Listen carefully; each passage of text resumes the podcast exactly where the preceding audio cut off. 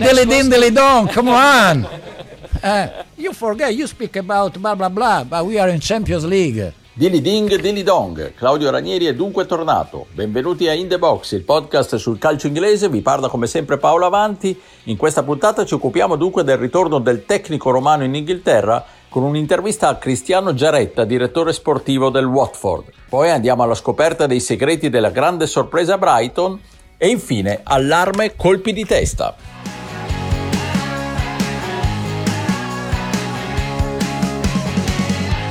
And Watford are getting ready to name their new manager. They might just have done so in the last few seconds. Let's go straight to Gary Cottrell, who's at the Watford training ground. Gary, this is literally breaking news. Oh, yes. Well, two minutes ago, very cleverly done by Watford, I have to say. They simply tweeted, dilly ding, dot dot dot. Now, of course, dilly ding dilly dong was uh, Claudio Ranieri's famous little saying when he was at Leicester City in that Premier League winning season. Remember, he used to ring the bell at the players just to show them that they were doing well.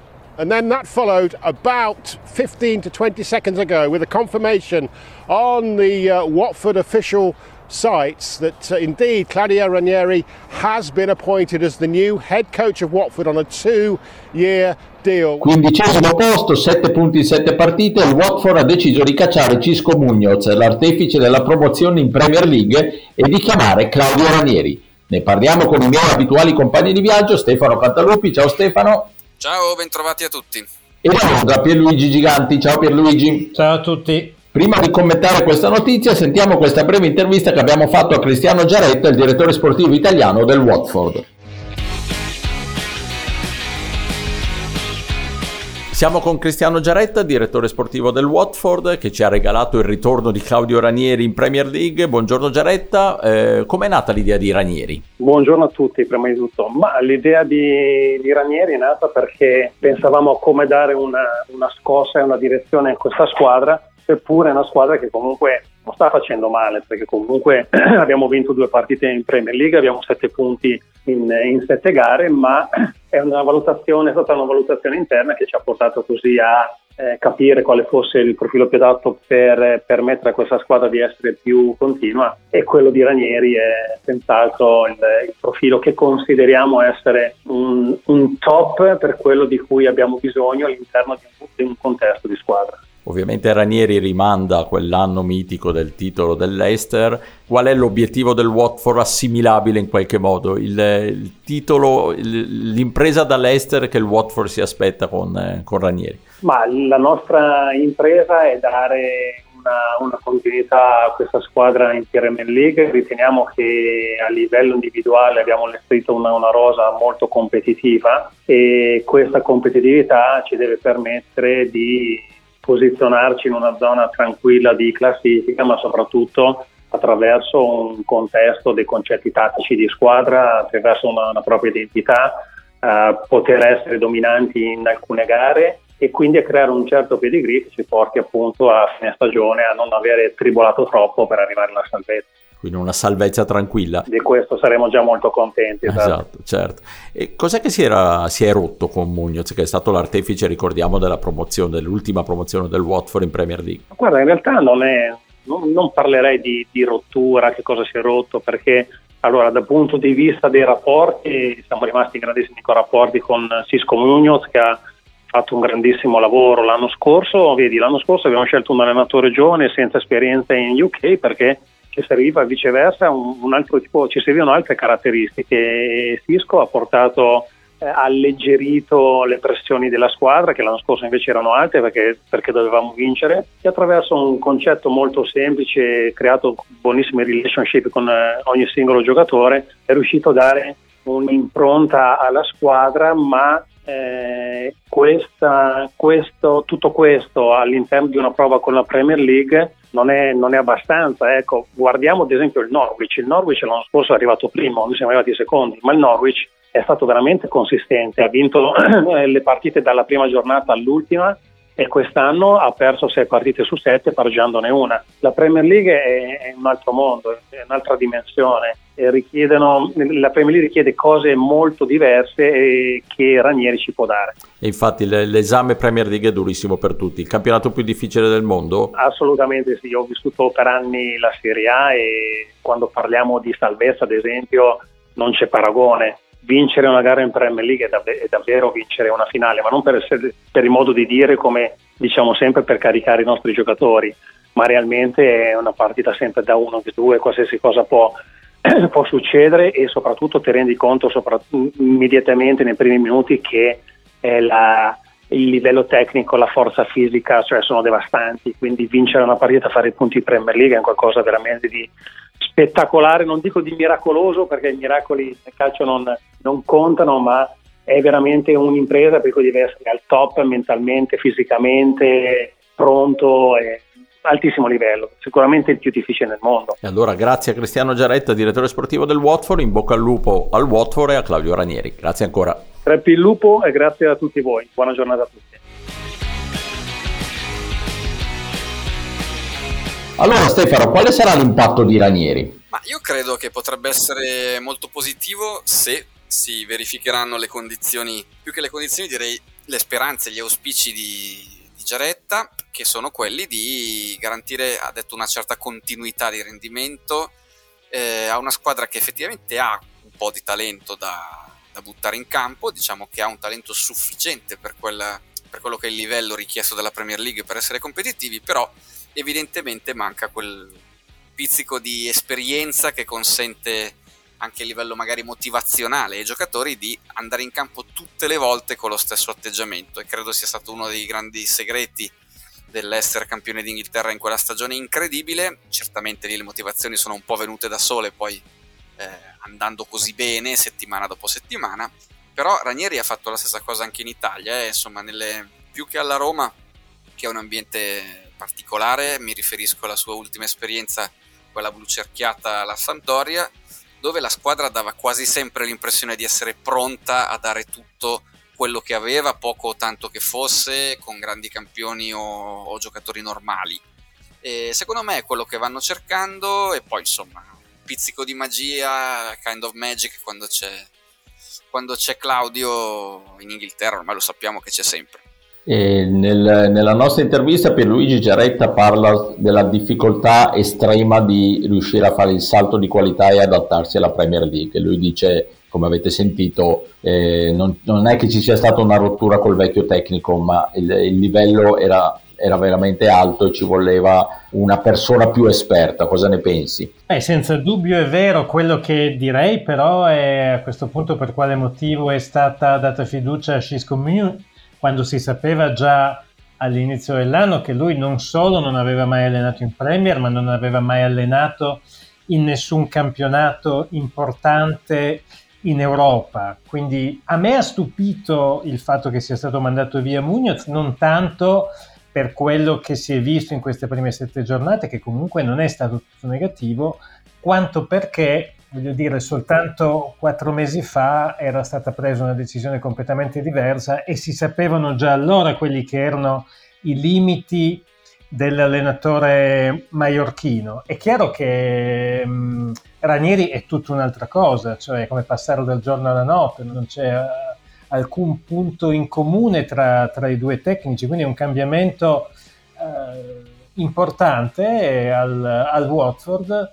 L'ultimo anno che sono stati in Premier non ha, non ha funzionato perché mh, anche lì son, erano passati attraverso tre allenatori, non c'era nessuno con il carisma di Ranieri e quindi io spero per, per Ranieri, perché comunque è un personaggio simpatico, un personaggio che in Inghilterra ha fatto la storia, che riesca a dare la sua impronta.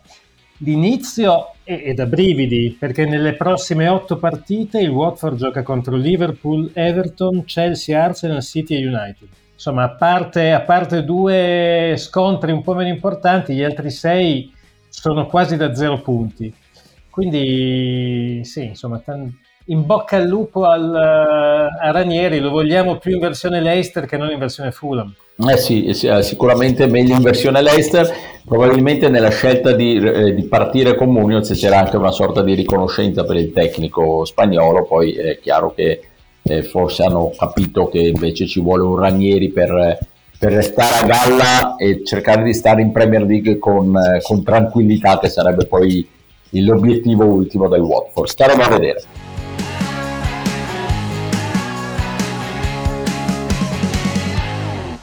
Goes Welbeck's there, Welbeck into the corner, and Albion in dreamland at the start of the second half. Brilliant delivery, brilliant header. Albion double their lead. Nel gruppo di testa ci sono come sempre in questa fase dell'anno delle sorprese, quella che spicca di più è la sorpresa del Brighton che è terzo insieme ai due Manchester e all'Everton di Benitez. Cerchiamo di capire qual è il segreto eh, Stefano di questo grande inizio di stagione del Brighton, tu hai intervistato una persona che in qualche modo eh, è depositaria di questo segreto, no? Ce lo spieghi bene? Eh sì, perché il segreto non è il tuo pronostico di inizio anno, dove avevi pronosticato il Brighton tra le grandi sorprese e nemmeno il mio solito pronostico anti-Brighton, che tutte le volte lo vedo impantanato nella zona retrocessione e invece non succede mai. Insomma, diciamo che adesso finalmente riesco anch'io a farmi, a darmi una spiegazione del perché tutte le volte sbaglio pronostico quando eh, diciamo, non li vedo messi benissimo e ce l'ha spiegato eh, Aldo Comi che è il CEO diciamo eh, di Soccerment, che è una società eh, che si occupa di analisi dati legata al calcio e diciamo al di là di quello che fanno loro eh, è sicuramente un esperto del settore. E il Brighton è coinvolto diciamo in questa idea, in questa concezione del calcio come scienza se non totalmente assimilabile al potere dei numeri o spiegabile col potere dei numeri diciamo che i numeri possono, i dati, i numeri e l'analisi giusta può dare una grande mano. Possiamo sentire cosa ci ha raccontato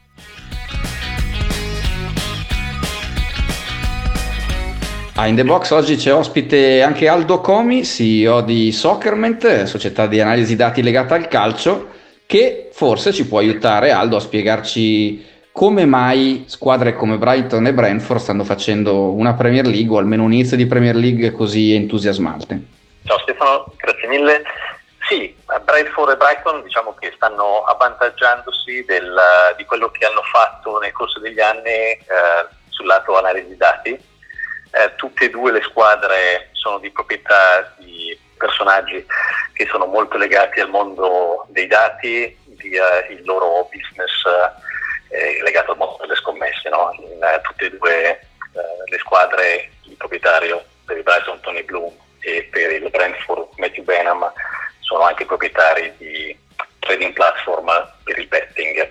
Ora, loro utilizzano in sostanza la tecnologia e le metriche avanzate che hanno a disposizione per le loro società eh, del betting, che sono rispettivamente Star Lizard um, per, per, il Brighton, ovvero per Tony Bloom, e Smart Odds per Matthew Benham, ovvero il Brentford, e eh, hanno questi uh, algoritmi avanzati che vengono utilizzati dai club per fare scouting quindi un recruiting avanzato che gli permette di avere un vantaggio competitivo importante e che genera ritorni nel, nel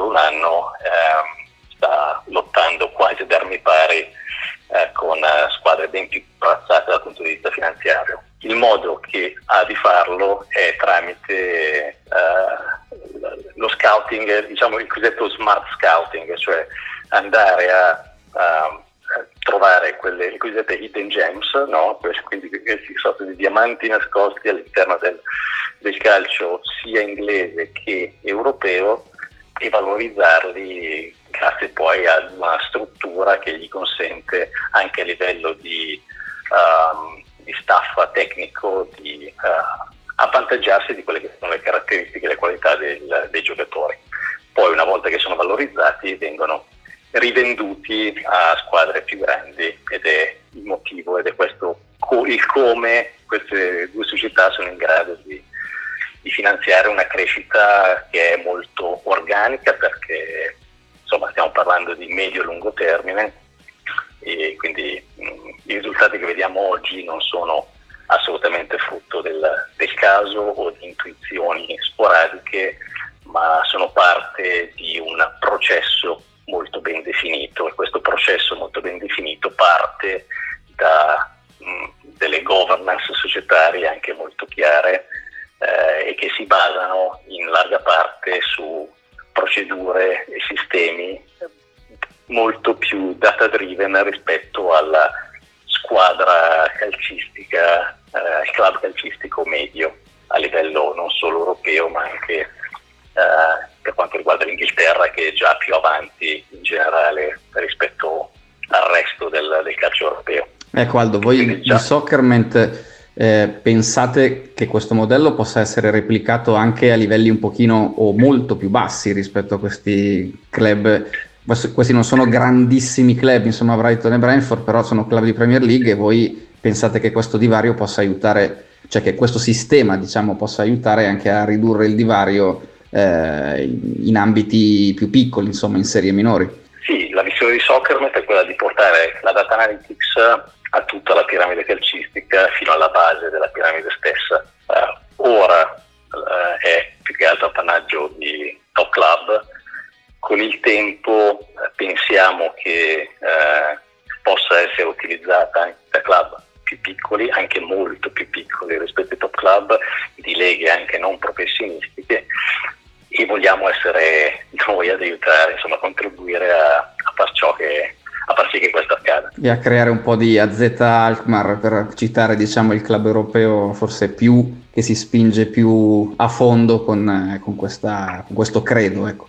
Assolutamente, è importante, come dicevo prima, che ci sia una corporate governance chiara, che sia chiaro il processo. Ovviamente tutto ciò poi se viene fatto in maniera eh, molto convinta, come nel caso della ZFMR, che ricordo ha tra gli shareholders, quindi tra gli azionisti, famoso Billy Bean no, di Moneyball, eh, se viene fatto in maniera strutturata significa eh, trasformare il club calcistico in una organizzazione data driven e quello insomma è un po' l'ultimo step eh, che consacra il club in quel caso come eh, caso di studio per eh, l'utilizzo della data analytics. Nel calcio della data mare chiaramente eh, il, un po' il, il caso più, più evidente no? Del, di come i dati e l'analisi dei dati ti possa aiutare su diversi fronti, che parte dallo sviluppo di giocatori e non a caso dal, diciamo, dei giovanili, il settore giovanile della ZMAR è fortissimo e permette alla squadra eh, di avere un sacco di talenti che arrivano dalle giovanili alla prima squadra, più del 50% dei giocatori della prima squadra arrivano dalle giovanili del club stesso e poi a scalare va sullo scouting, eh, sull'analisi della performance, sul position analysis, insomma su tutto quello che, che è un po' il, al centro della data analytics. Per far sì che questo accada e per avvantaggiarsi pienamente eh, di questi processi bisogna fare questa trasformazione in organizzazione data driven e basare più, più possibile sui dati. Chiarissimo, chiarissimo. Allora grazie ad Aldo Comi di essere stato con noi.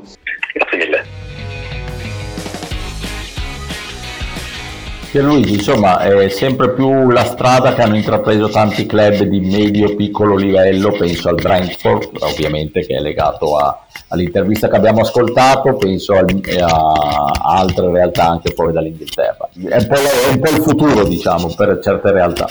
Eh, insomma, sicuramente il concetto di big data è il futuro per tante realtà non solo sportive, ma eh, a 360 gradi, per cui è giusto che anche il calcio entri e salga su, su, questo carro è assolutamente fondamentale perché comunque ci sono le tecniche, i data driven, come diceva Comi, che sono importanti per dare valore aggiunto a queste squadre, anche perché il valore aggiunto è un valore aggiunto che non è soltanto della classifica, del fatto che il Brentford e il Brighton si, si possano eh, riuscire non solo a salvare comodamente, ma anche puntare un pochino più in alto. Ma è molto di più perché se pensiamo al Brentford, ha pagato quasi due soldi giocatori come Mappé, come Ben Rama, come Watkins e li ha rivenduti a delle cifre mostruose rispetto a quanto li, pag- li aveva pagati. Quindi la plusvalenza che hanno fatto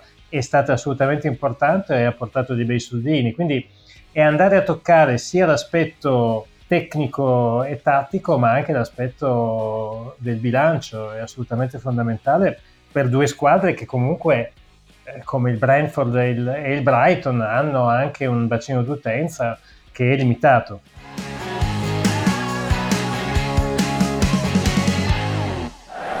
The image of the week was Terry Butcher, England's bloodstained captain in Stockholm. With Peter Shilton no less staunch behind him, Butcher led England to a vital draw.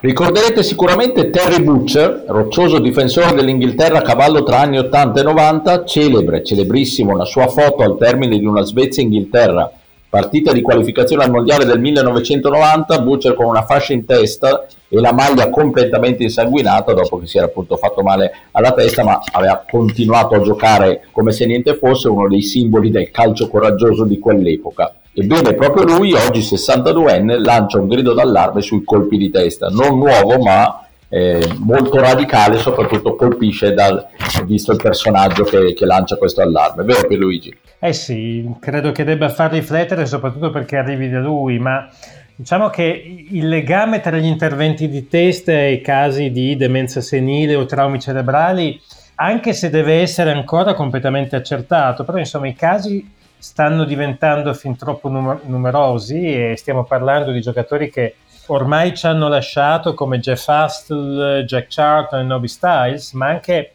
giocatori ancora, ex giocatori ancora in vita come Terry McDermott, eh, ex Liverpool, che stanno avendo lo stesso problema.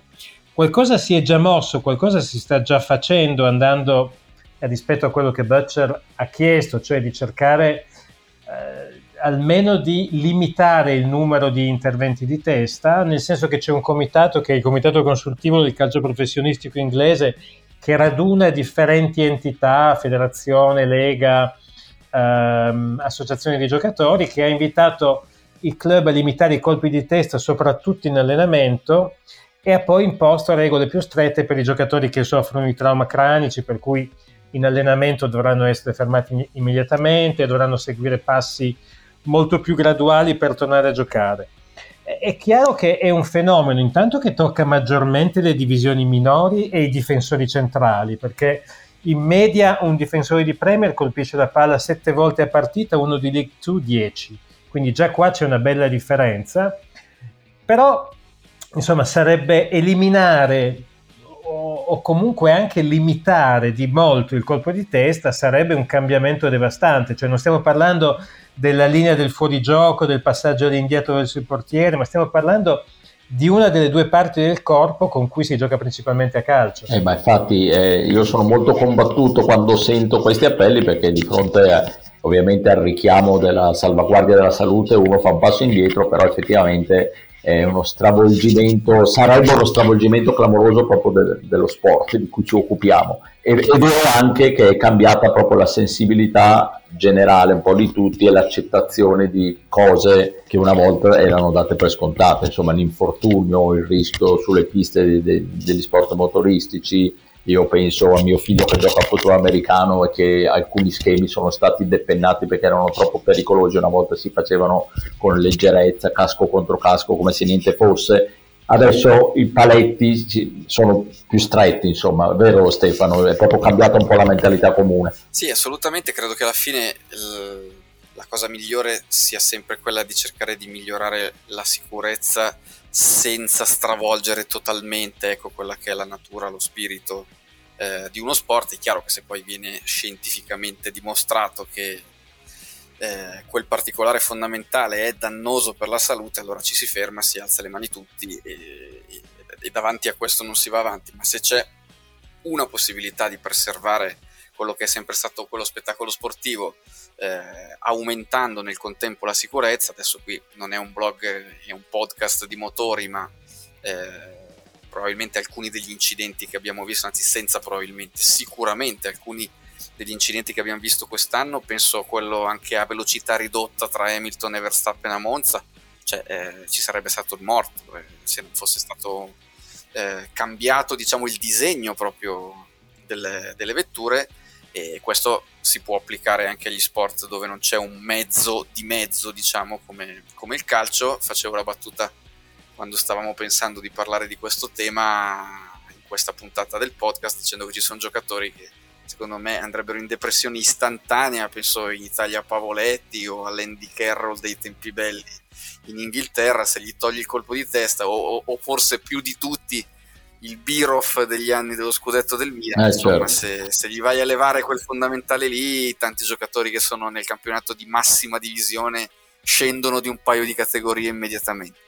Eh sì, come minimo, come minimo. Bene, speriamo si possa trovare una via di mezzo che salvaguardi la salute, ma anche il nostro amato calcio, così come lo conosciamo. Grazie a tutti per questa puntata di In The Box, vi diamo appuntamento alla prossima settimana, un grazie a Stefano Cantalupi, ciao Stefano. Alla prossima, ciao. E un saluto al londinese Pierluigi Giganti, ciao Pierluigi. Ciao, alla settimana prossima.